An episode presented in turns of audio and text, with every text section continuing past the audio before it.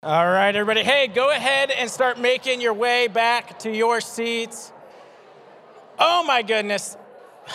Guys, those were my kids. I would, I, if I'm being a thousand percent honest, which a thousand is a lot, but I'd rather be with them than you. But I love you guys. I do. Who wanted to sing me happy birthday? Sadie, was that you? Wow.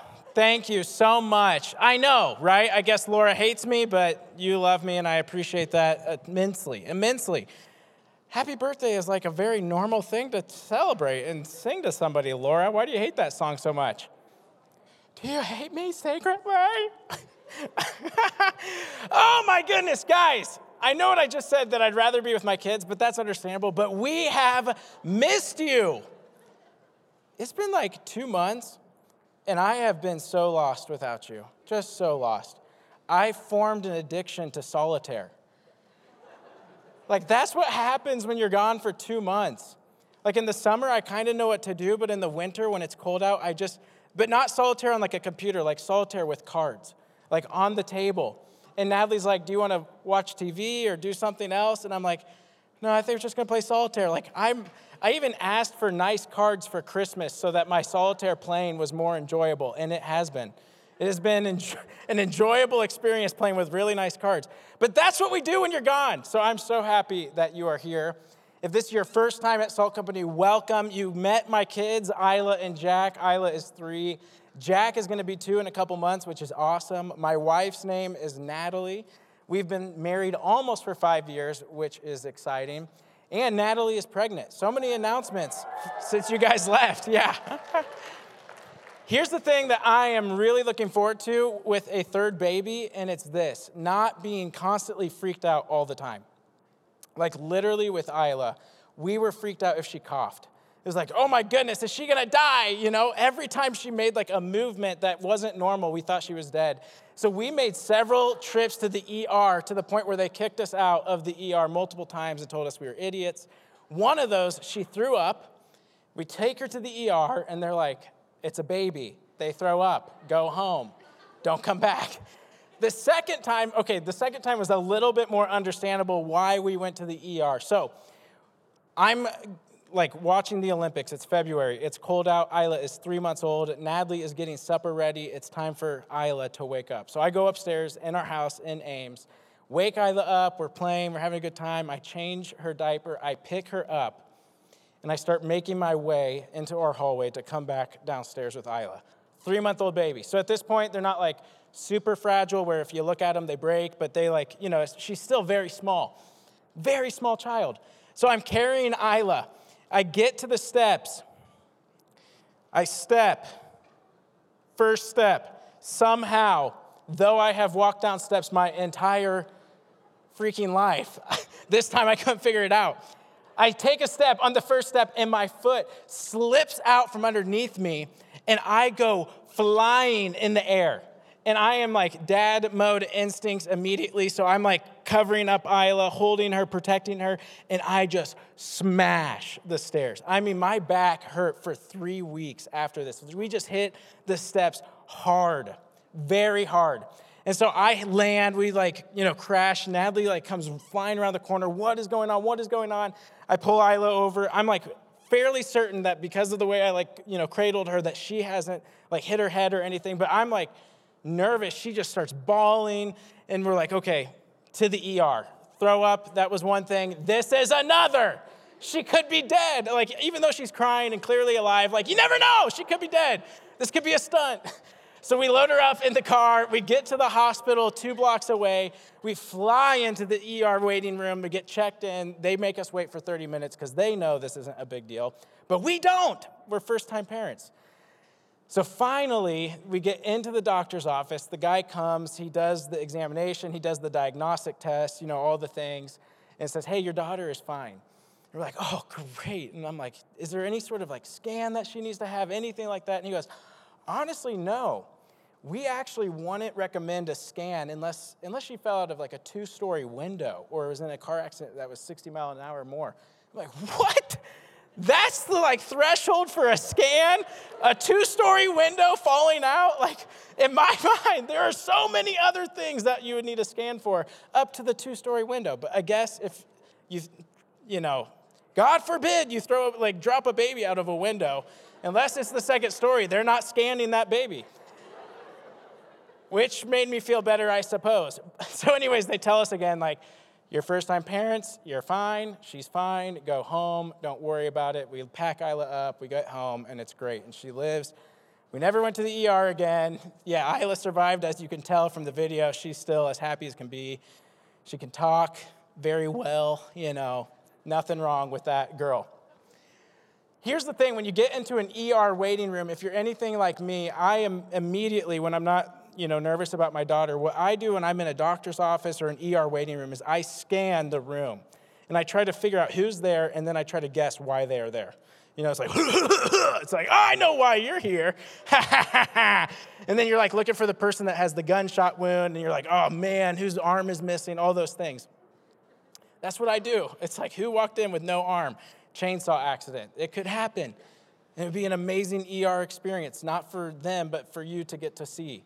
Like, it'd be cool. It'd be cool. Sorry, arms grow back. Don't worry about it.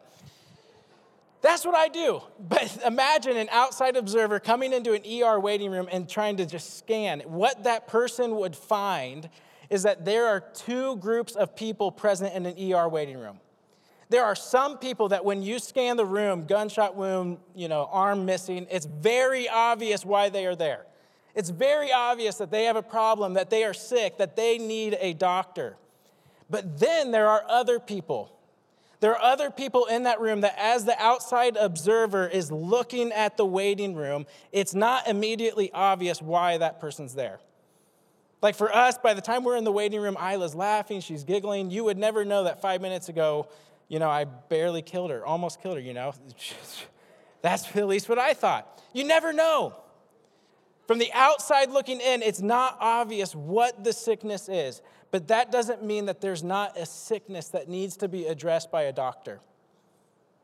We're going to look at a story tonight that very similarly has two groups of people in it. Two groups of people that are sick. And just like the ER waiting room, there's some people in this story that their sickness is immediately obvious. It's apparent. Everyone from the outside can tell, yep, that person is sick and they need help. But there's another group of people in this story that any outside observer, if they were to look at their life from the outside, they would never think anything was actually wrong with them. And even the people themselves, because their life on the outside looks so put together, don't know that there is actually a sickness within them that needs addressed. So, if you got a Bible, Matthew 9 is where we are going to be at for this story. It's a story of Jesus calling a man named Matthew to be one of his disciples.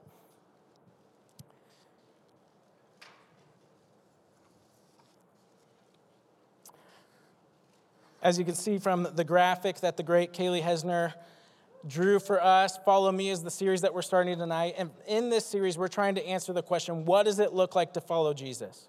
What does it look like to be one of his disciples? And so we're going to talk about things like reading your Bible and confessing sin and being a church member and going on mission for Jesus. But here's the reality all of those aspects of following Jesus will make no sense unless you see what is at the heart of Christianity tonight. That as Jesus interacts with Matthew and these two groups of people, we are going to catch a glimpse at what is at the heart of his message for the world. And we're going to see that at the heart of Christianity is a message that God does not relate to us based on who we are or what we have done, but on the basis of his grace. So let's look at Matthew 9. We're going to see kind of three questions, three aspects of what it meant for Matthew to follow Jesus. First, what did Matthew have to leave? Second, who did he follow? And third, where was he called to go? So when Jesus calls Matthew, what was he called to leave? Who was he called to follow? Where was he called to go? So let's read all of Matthew 9, 9 through 13. We'll read all the verses, then we'll work our way through it. So here's what it says As Jesus went on from there, there he saw a man named Matthew sitting at the toll booth. And he said to him, Follow me. And he got up and followed him. While he was reclining at the table in the house, many tax collectors and sinners came to eat with Jesus and his disciples. When the Pharisees saw this, they asked his disciples, Why does your teacher eat with tax collectors and sinners. Now, when he heard this, he said, It is not those who are well who need a doctor, but those who are sick. Go and learn what this means. I desire mercy and not sacrifice. For I didn't come to call the righteous, but sinners. Question number one What was Matthew called to leave? So you got Jesus. He's doing all sorts of ministry in this region called Capernaum. He's doing miracles, he's teaching, he's doing all sorts of things.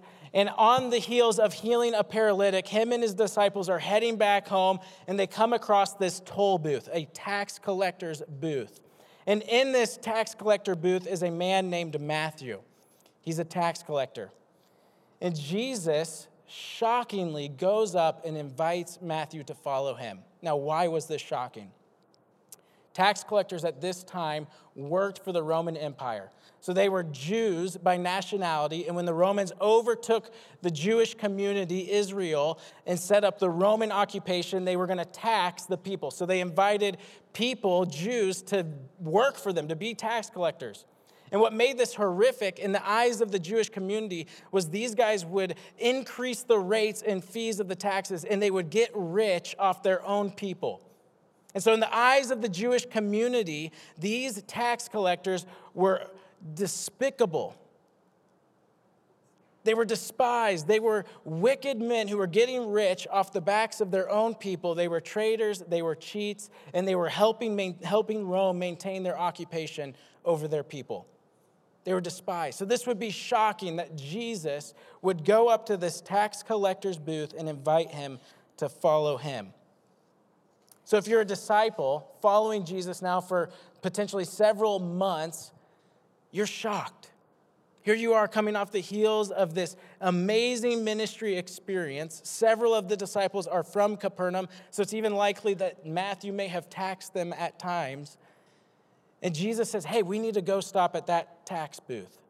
There's someone I want to talk to. And so maybe in the minds of the disciples, they're thinking, all right, yeah, let's go, let's go talk to this guy, Matthew. He, you know, he cheated me a couple weeks ago. Jesus is going to let him, ha- let him have it. Let's go see what Jesus has to say to him. And they're shocked when Jesus says, Hey, I want you to be a part of my crew. Just flabbergasted, just blown away. What, Jesus? Don't you know who this guy is? Why aren't you chewing him out? Equally shocked is Matthew. Matthew can't believe what just happened. Think about the life that Matthew would have lived. He is hated by his community. He knows he's cheated his own people to get rich. Matthew would have led a very lonely life. He wasn't invited probably home to family reunions. His mom and dad wouldn't talk about him. He had no friends outside of the other pitiful lowlifes like him. All of his friends from high school got real jobs, and he taxed them and stole from them from their real jobs. When he'd walk through the streets, it was judgmental stares.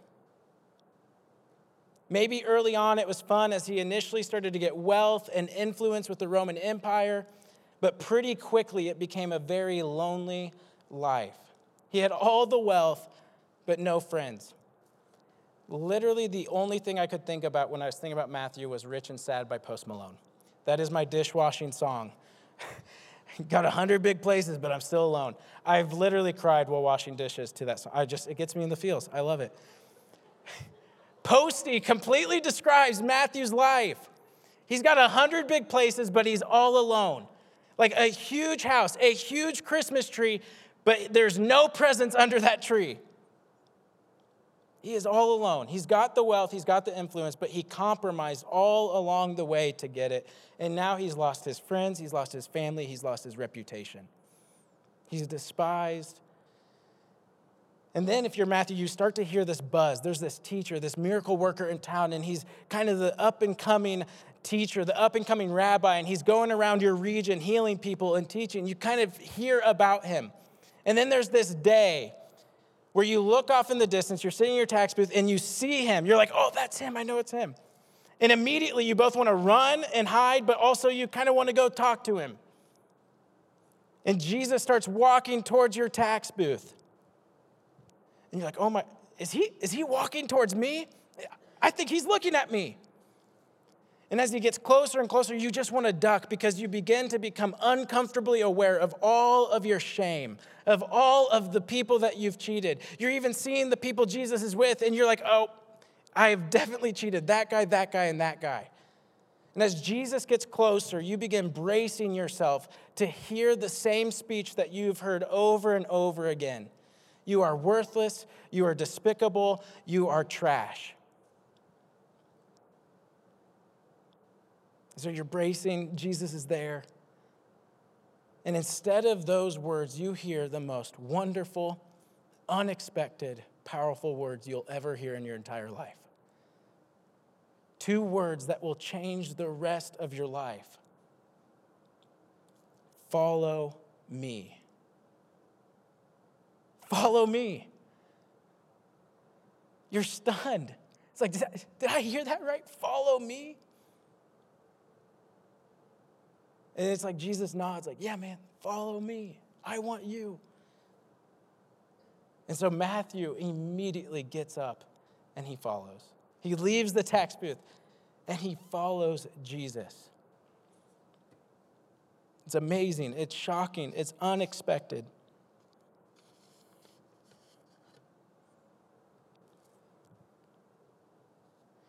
Matthew leaves the stealing, he leaves the cheating, he leaves this tax booth that has trapped him for years now, and he follows Jesus. Whether you realize it or not, you are also trapped in a tax booth. So many things in life are like that tax booth. They promise us fulfillment, and all we have to do is compromise a little to get it. But in the end, it costs us our life. So many things in life are like that tax booth. They promise you the world, but they cost you your life. What is the tax booth that you're trapped in? What is the sin that you are trapped in tonight? The thing that you're hoping will bring fulfillment in your life, and yet you're compromising to get it hoping that it will bring you the satisfaction you've always wanted. And yeah, it might make you bend on the rules a little, but that's okay. But the longer you've been in it, the more and more you've felt trapped. And the less and less it's delivering on its promises, and the more and more it's costing you. What is your tax booth? Is it the boyfriend you know you need to break up with? Is it the partying that no one knows about? Is it the pornography that you're enslaved to? Is it drugs and alcohol? Is it the lies that you tell people? Is it the unfair gossip that you spread about others to make yourself feel better? What is your tax booth? What is the shame and guilt that you feel trapped in?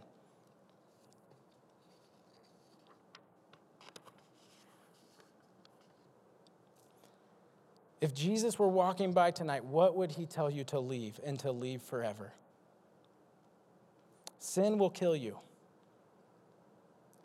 Maybe initially it feels good. Maybe initially it does deliver on a few of those promises, but in the end, it will kill you and it will cost you your life.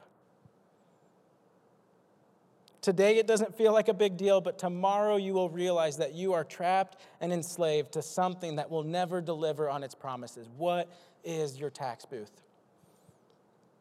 You need to hear two words that will change your life forever follow me. Now, this is what Matthew is called to leave. He's called to leave the tax booth that he's been trapped in. He's called to leave the thing that he's looking for fulfillment in, but is compromising to get it and it's not delivering. That's what he's called to leave.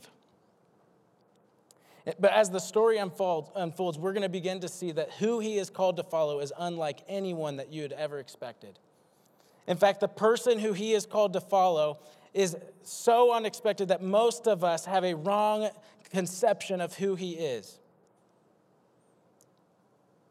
So, Matthew, in his excitement to follow Jesus, invites all of his friends over for a party, and here's what unfolds. Verse 10. While he was reclining at the table in his house, many tax collectors and sinners came to eat with Jesus and his disciples. When the Pharisees saw this, they asked his disciples, Why does your teacher eat with tax collectors and sinners? So Matthew throws this huge party. He invites his only friends, other tax collectors and sinners, tax collectors, people who had the same job as him. Sinners, these are people that their sin is public. Everybody knows there's no hiding the ways in which they sin. It's obvious to the outside looking in that they are a sinner. So, this would be the prostitutes, the criminals, the drunks, the lowlifes. This is the party that Jesus is at, reclining. He is totally relaxed at this party with this group of people. And as they're relaxing, laughing, joking around, hanging out, spending time together, this group of people named Pharisees walk by. Now, Pharisees, these were the religious elite of the day. They were in an elite religious sect that observed the law extremely uh, devoutly. These were the upright, good standing guys in the community. And as they walk by, they see this party that Jesus is at, and they see who's at this party, and they pull aside. Some of the disciples are like, hey, what is going on? Right? Verse 11 Why does your teacher eat with tax collectors and sinners? Why? Who would do this? What up and coming rabbi would risk his career by associating with these kinds of people? Who hangs out with those kinds of people? They couldn't believe it. These were good religious people who don't spend time with those sorts of people. And before you're too hard on the Pharisees, you've got to realize that we do this every single day. Do you realize that most days when you feel good about yourself, it's because you've been comparing yourself to someone that you think you're better than? And a lot of days when you feel bad about yourself, it's because you've been comparing yourself to someone that you think you're better than. There's a reason why we all laugh at this joke. When I feel bad about myself, I go to Walmart at 2 a.m. Well, normal people laugh at that because we're sinful and we compare ourselves because Walmart at 2 a.m. is a freak show. Thank you. You all know that's true at least. I guess I'm the only one that ventures to Walmart at 2 a.m. Have you seen the people there? All of us would feel pretty good about ourselves. Timmy, you have long hair, you would even feel good about yourself. Guys, Walmart at 2 a.m. Freak show. we feel better about ourselves when we think or when we perceive ourselves to be better than the people around us. We do this exact same thing. And so the Pharisees ask a very normal question What is Jesus doing with these people? I mean, think about the shock in your mind if you saw one of your buddies with traitors and cheaters and swindlers and prostitutes and criminals and drunks. You'd be like, bro, what are you doing, man? Like, come on. You know, Mario. That's what that sounded like. Come on.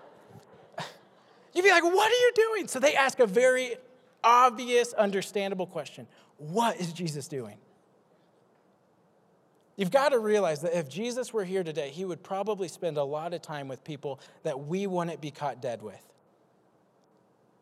That people we wouldn't dare to associate, those would be the people that Jesus would spend the majority of his time with. So Jesus catches wind of this question and he answers them in verse 12 and 13. This is what he says. When he hears them asking this, he says this Now, when he heard this, he said, It's not those who are well who need a doctor, but those who are sick. Go and learn what this means. I desire mercy and not sacrifice. For I didn't come to call the righteous, but sinners. Jesus looks at the best of the best while he sits with the worst of the worst. And he said, Look, I didn't come for you, I came for them. I came to be around them. I came for those who are sick and those who are sinful. That is who I came for. Those who are broken, the outcast, the people that you don't pay attention to. That's who needs a doctor. That's who I came for. Now, is when Jesus says this, is he saying, Look, I came for these sinful people, but you righteous people I didn't come for? I came for these sick people, but you healthy people I didn't come for. No, he's not. Why? What would tell us that? Well, look back at verse 13. He gives them a challenge. He says, Go and learn what this means. I desire mercy and not sacrifice. He's quoting from an Old Testament book there called Hosea. And at the time of Hosea, between Hosea and the other prophets writing, you begin to see a picture of Israel a picture of Israel that was extremely religious. They made sacrifices, they did burnt offerings, they did all the religious things, but God will tell them, Your heart is far from me. You don't love me. You don't understand mercy. God in the Old Testament in these days looks at Israel and says, Look, you know all the right clothes to wear on Sunday. You know all the books to buy from Amazon. You know all the Christian things to say, but you have no passion for me. You have no relationship with me. You don't love me. And Jesus is saying that is true of you, Pharisees. On the outside, you are so put together that you are blinded to the reality that you are not well, but you also are sick. You see, in this story, there's actually not just one person trapped in a tax collector's booth, but there's actually another. And it's these Pharisees. And their tax collector booth might not have been physical, but it was spiritual. They too were trapped in a tax collector's booth of religious performance, of a comparison game of how good am I compared to other people? Does God accept me based on how good I am? And they felt this constant pressure to perform, this constant pressure wondering, have I done enough for God to love me? And the only way that they could ease their minds about that was to compare themselves to the worst people they could think of. And that produced a tax collector booth of arrogance, of self righteousness, of unkindness, of a lack of compassion. And in the midst of that tax, tax collector booth, they completely missed their spiritual sickness. There were two people, two groups of people in this story. One, their sin is obvious. It's obvious from the outside looking in that they need a doctor, they need help. But there's another group of people that are just as sick with an internal sickness, but are blinded to it because of their religious performance, thinking that they've done enough for God to love them.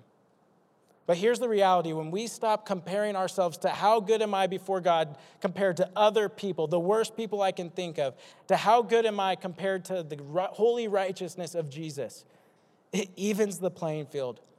And we realize that there is a depth to our spiritual sickness, that there is nothing that we can do, but that we need the great physician who would take our sickness upon himself and go to the cross. We need the one that, though he was truly righteous, substituted his righteousness for our sin so that we could have his righteousness and not pay the penalty for our sin. We needed the one who, out of his great mercy, would become the sacrificial lamb so that we could experience grace. You see, at the heart of Christianity is a God who does not relate to you based on who you are or what you have done, but on the basis of his grace. And if you miss that tonight, the next four weeks won't make much sense to you. So we're going to remind you a bunch in the next four weeks as we talk about aspects of following Jesus. But if you miss the heart of Christianity, you won't understand why we're drawn to read our Bibles, why we are freed to confess our sin, why we desire to be used by God in His mission, why we want to be in community with other Christians. The heart of Christianity is that God relates to us based on His grace. And as people who have received grace, what happens when we begin to follow Jesus? Well, number three, it changes where we go. You see, a few verses later, Jesus will look at Matthew and the rest of the disciples, and he'll say this, verse 36 of chapter 9. He said, When he saw the crowds, he felt compassion for them because they were distressed and dejected, like sheep without a shepherd. Then he said to the disciples, The harvest is abundant, but the workers are few. Therefore, pray to the Lord of the harvest to send out workers into his harvest. When you leave the tax booth, when you realize that your relationship with Christ is based on His grace and not your performance, and when you begin to follow Jesus, Jesus will take you back into a broken world that's desperate for His grace. Jesus looked at a crowd of people who were dejected and distressed, who were broken and in the darkness of their sin. And the disciples who he'd called out of tax collectors' booths, he said, We're going right back in with the message of grace and hope to people who are desperate for it. You see, when you see God's grace for you extended through Christ, it will change the way that you see the people around you. It will change the way you see the crowds. You'll begin to see people the way God sees them as people who are created in his image, who he desires a relationship with. And out of an overflow of love in response to grace, you'll be moved to be ambitious to reach them with the gospel, to reach them with the message of grace and hope that we have in Christ. God calls us out of the tax collector booth to send us right back into a world with people that are in tax collector booths, to share with them the message of grace, to tell them with boldness and courage that the tax collector booths that, that they're looking to for fulfillment and satisfaction, you can't find it there. But there is one who came and died for them who will set them free from sin and its guilt and they can have a relationship with Him. Guys, that is the message of Christianity. So here's the question tonight What is the tax collector booth you need to leave? What is the tax collector booth you need to leave? Have you recognized that you have a spiritual sickness before God that Jesus has dealt with on the cross?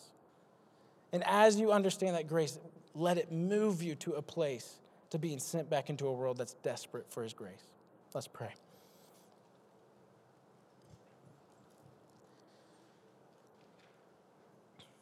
God, we love you. God, it's amazing that you don't deal with us based on who we are, what we've done, but you deal with us based on your grace.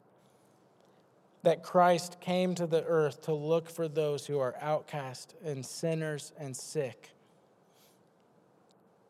so that they could have life in Him. That you called us out of the things that once trapped us into a life of following you, where flourishing and joy and love is, is possible. God, I pray that we wouldn't be deceived by maybe our ability to keep our life together and miss the reality that all of us have a spiritual sickness that God, compared to your holiness and righteousness, that each of us is desperate for your grace. God, I pray that as we realize that, that it would move us to a place of joy in our relationship with you, that it would move us into a place of love and compassion, of humility and gentleness to a world that is desperate for your grace. God, I pray that it begin to transform us into people that spend time with people who need you Spend time with people that are like the sorts of people Jesus spent time with. God, free us from the feeling that we have to perform in order to please you, but rather that we would rest in your grace. And as we do that, that it would end the comparison game, that it would end the insecurities that we feel and rather fill us with courage to rest first in the grace that we've received in Christ, but then to be sent on mission for you back into a world that is desperate for this message of hope and grace. Amen.